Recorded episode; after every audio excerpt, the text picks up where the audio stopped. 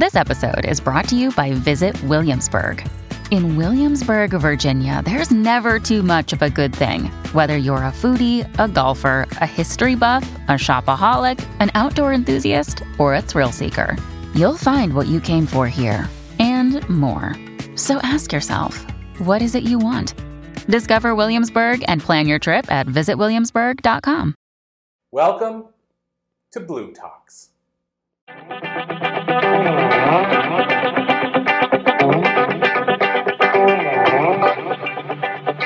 The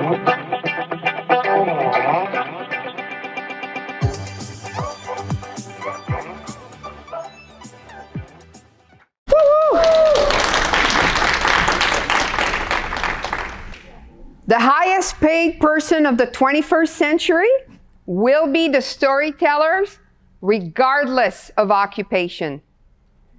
That means no matter what kind of job you're in, what kind of business you own, you have to learn to tell stories and interesting stories with a beginning, a middle, and an end.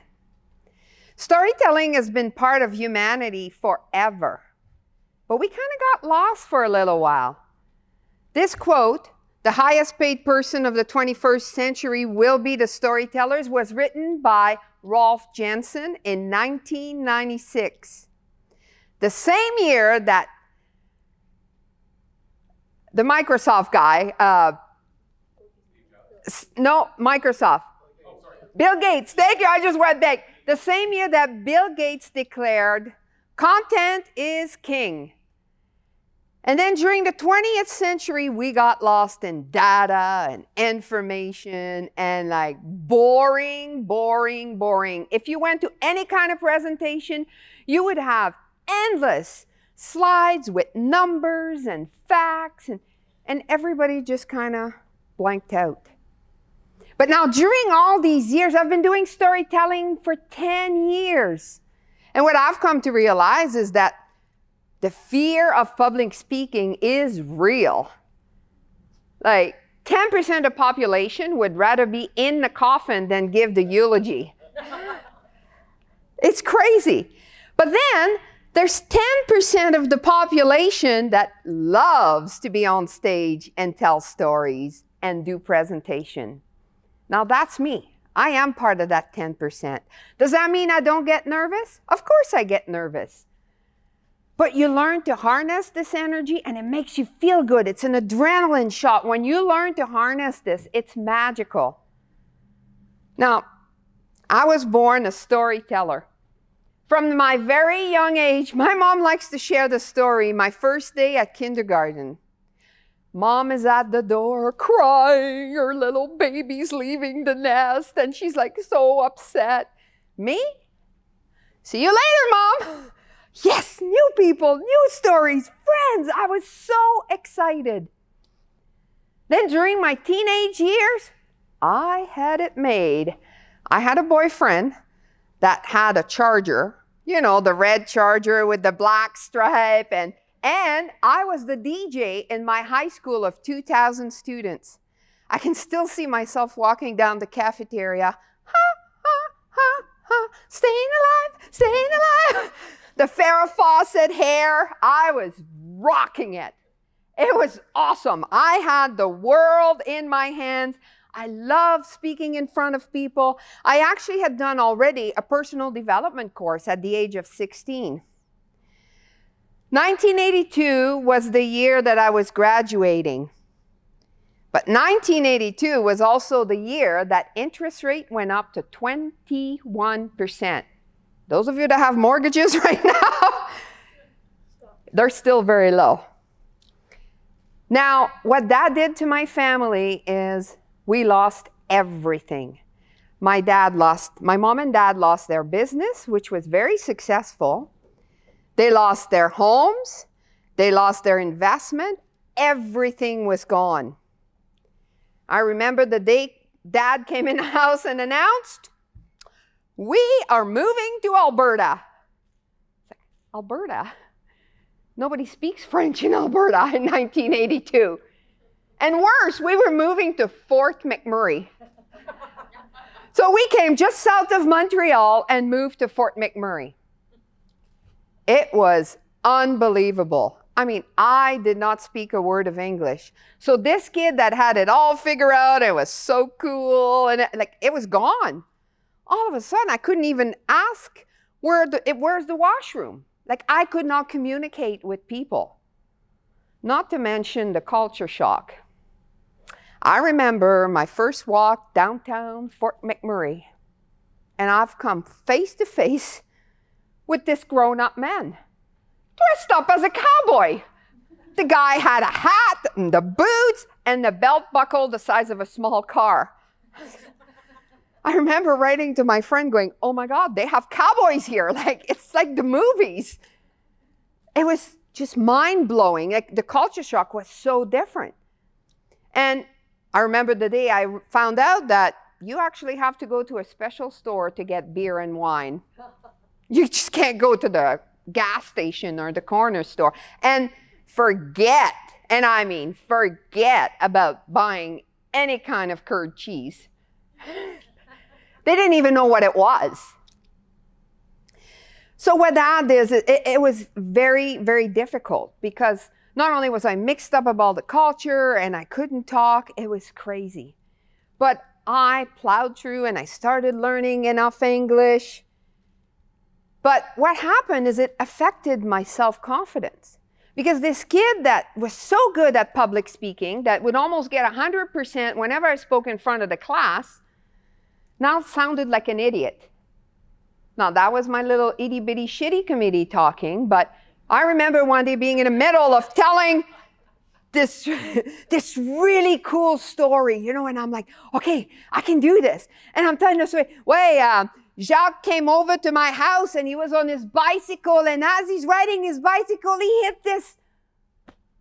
Oh man, I don't know the word in English. So I would break into charades. You know, it's like a big black fat cat with the white stripe and it smells bad. So everybody would laugh. Now, it was fine when it was just those kinds of stories, but when you were trying to be serious, you know, like it's pretty hard to take somebody seriously when they don't know the words. I got my first job at a gas station. It's open 24 hours a day, and I was a cashier serving customers. I think that was about September, October, and I had moved in July, so my English was not all that great. And I was like, I have to do something. I don't understand these people. Now, I don't know if anybody here is from Newfoundland, but oh my God. like, it's really, really hard to understand people from Newfoundland in English when you're learning. And I remember they would come to the counter and ask for a pack of Players Light or whatever it was. And I, I just, I had no clue what they were saying. So I developed my emergency pitch. Nope, we don't have it. Anytime I didn't understand what they were saying, I would just say, nope, we don't have it. So it really affected me.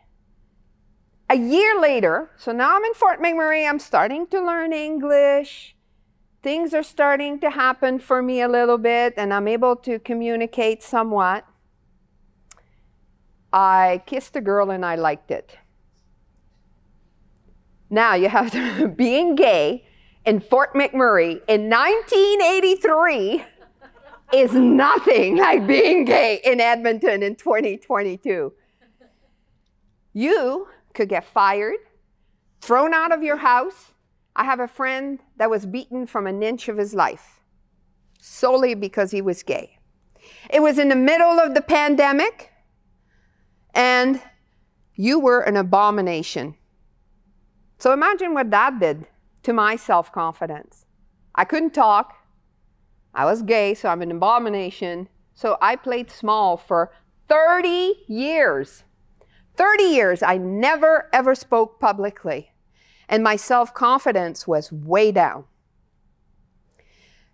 But here's the beautiful thing this cocky 17 year old, if I'd have kept going this way, I would never have had the connection with the hundreds of women that have shared their stories on my stage that are ready to vomit before they go on the stage because it is the scariest thing they have ever, ever done in their lives.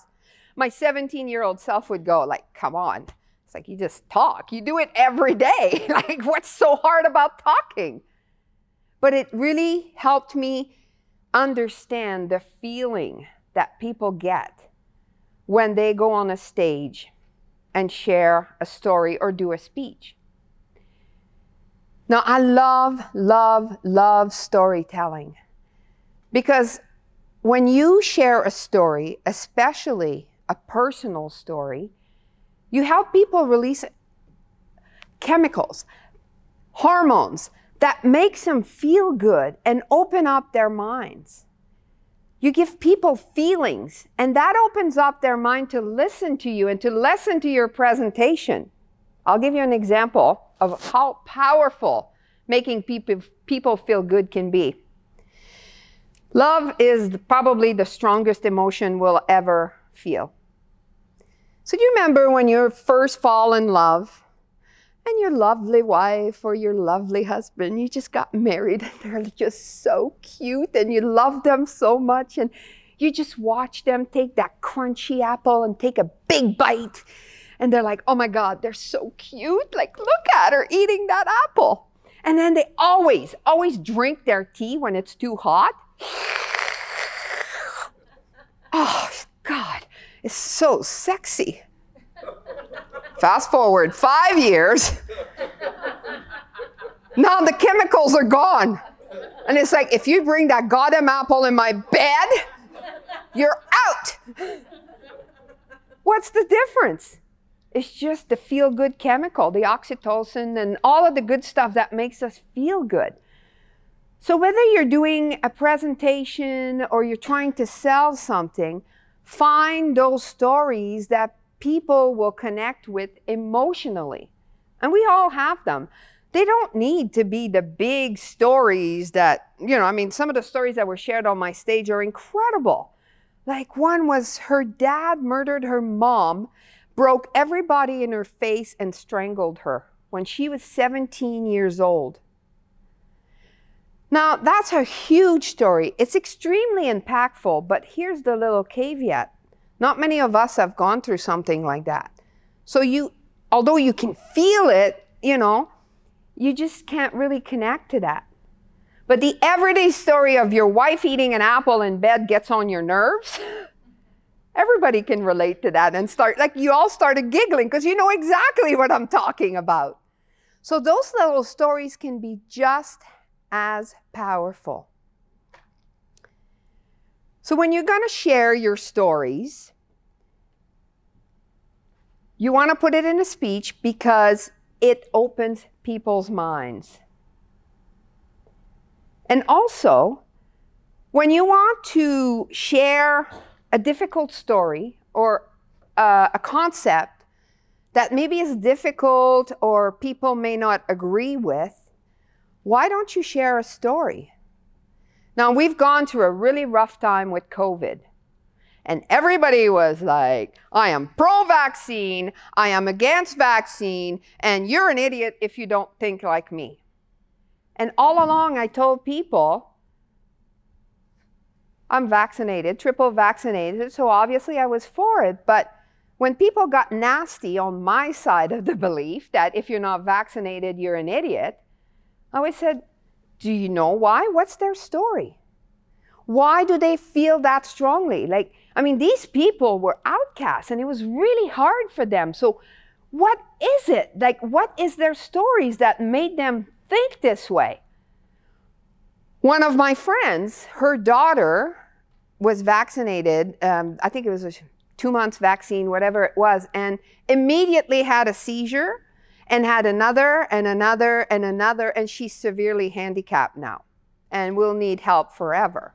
Now, I don't know if it was the vaccine's fault or not, but her mom was traumatized by that.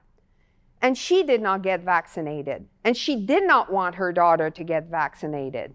So once you know that story, are you going to call her an idiot?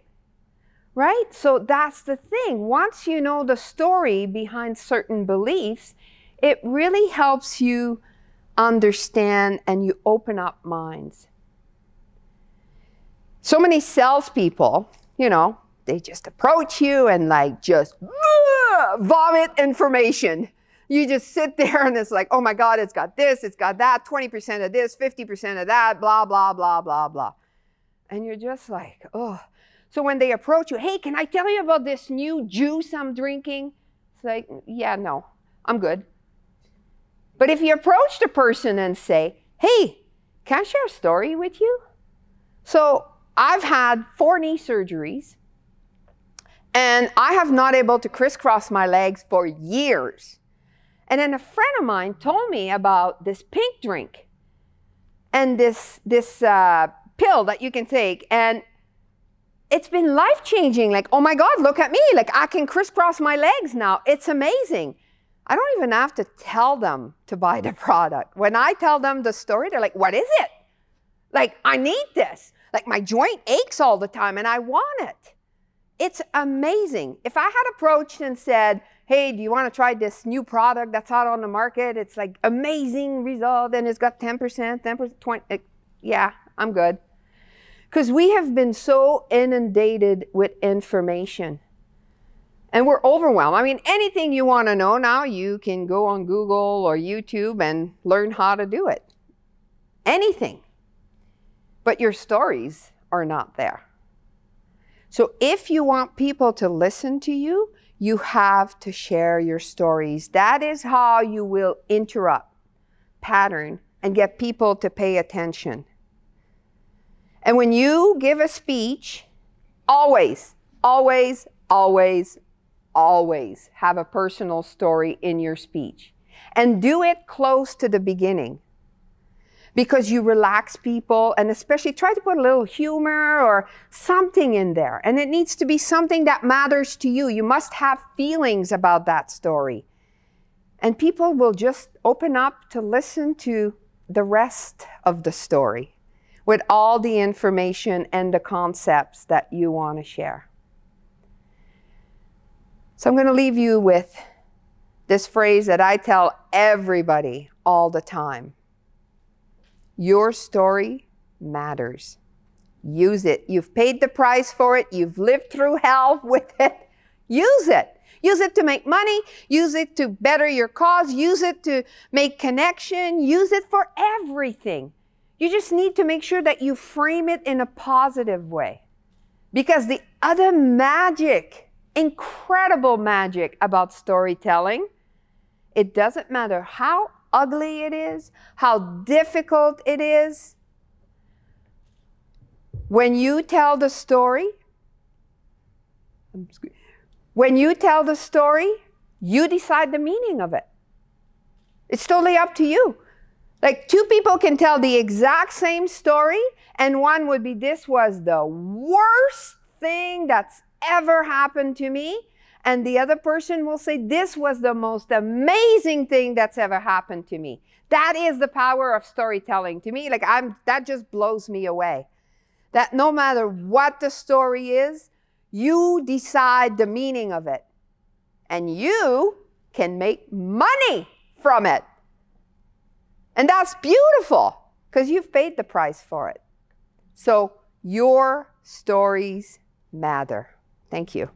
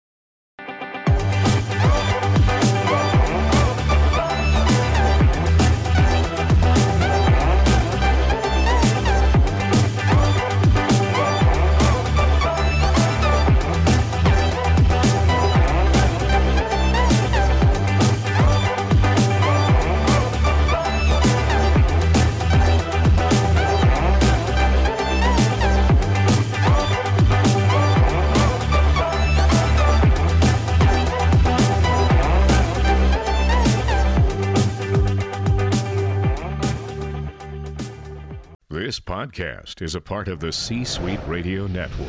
For more top business podcasts, visit c-suiteradio.com.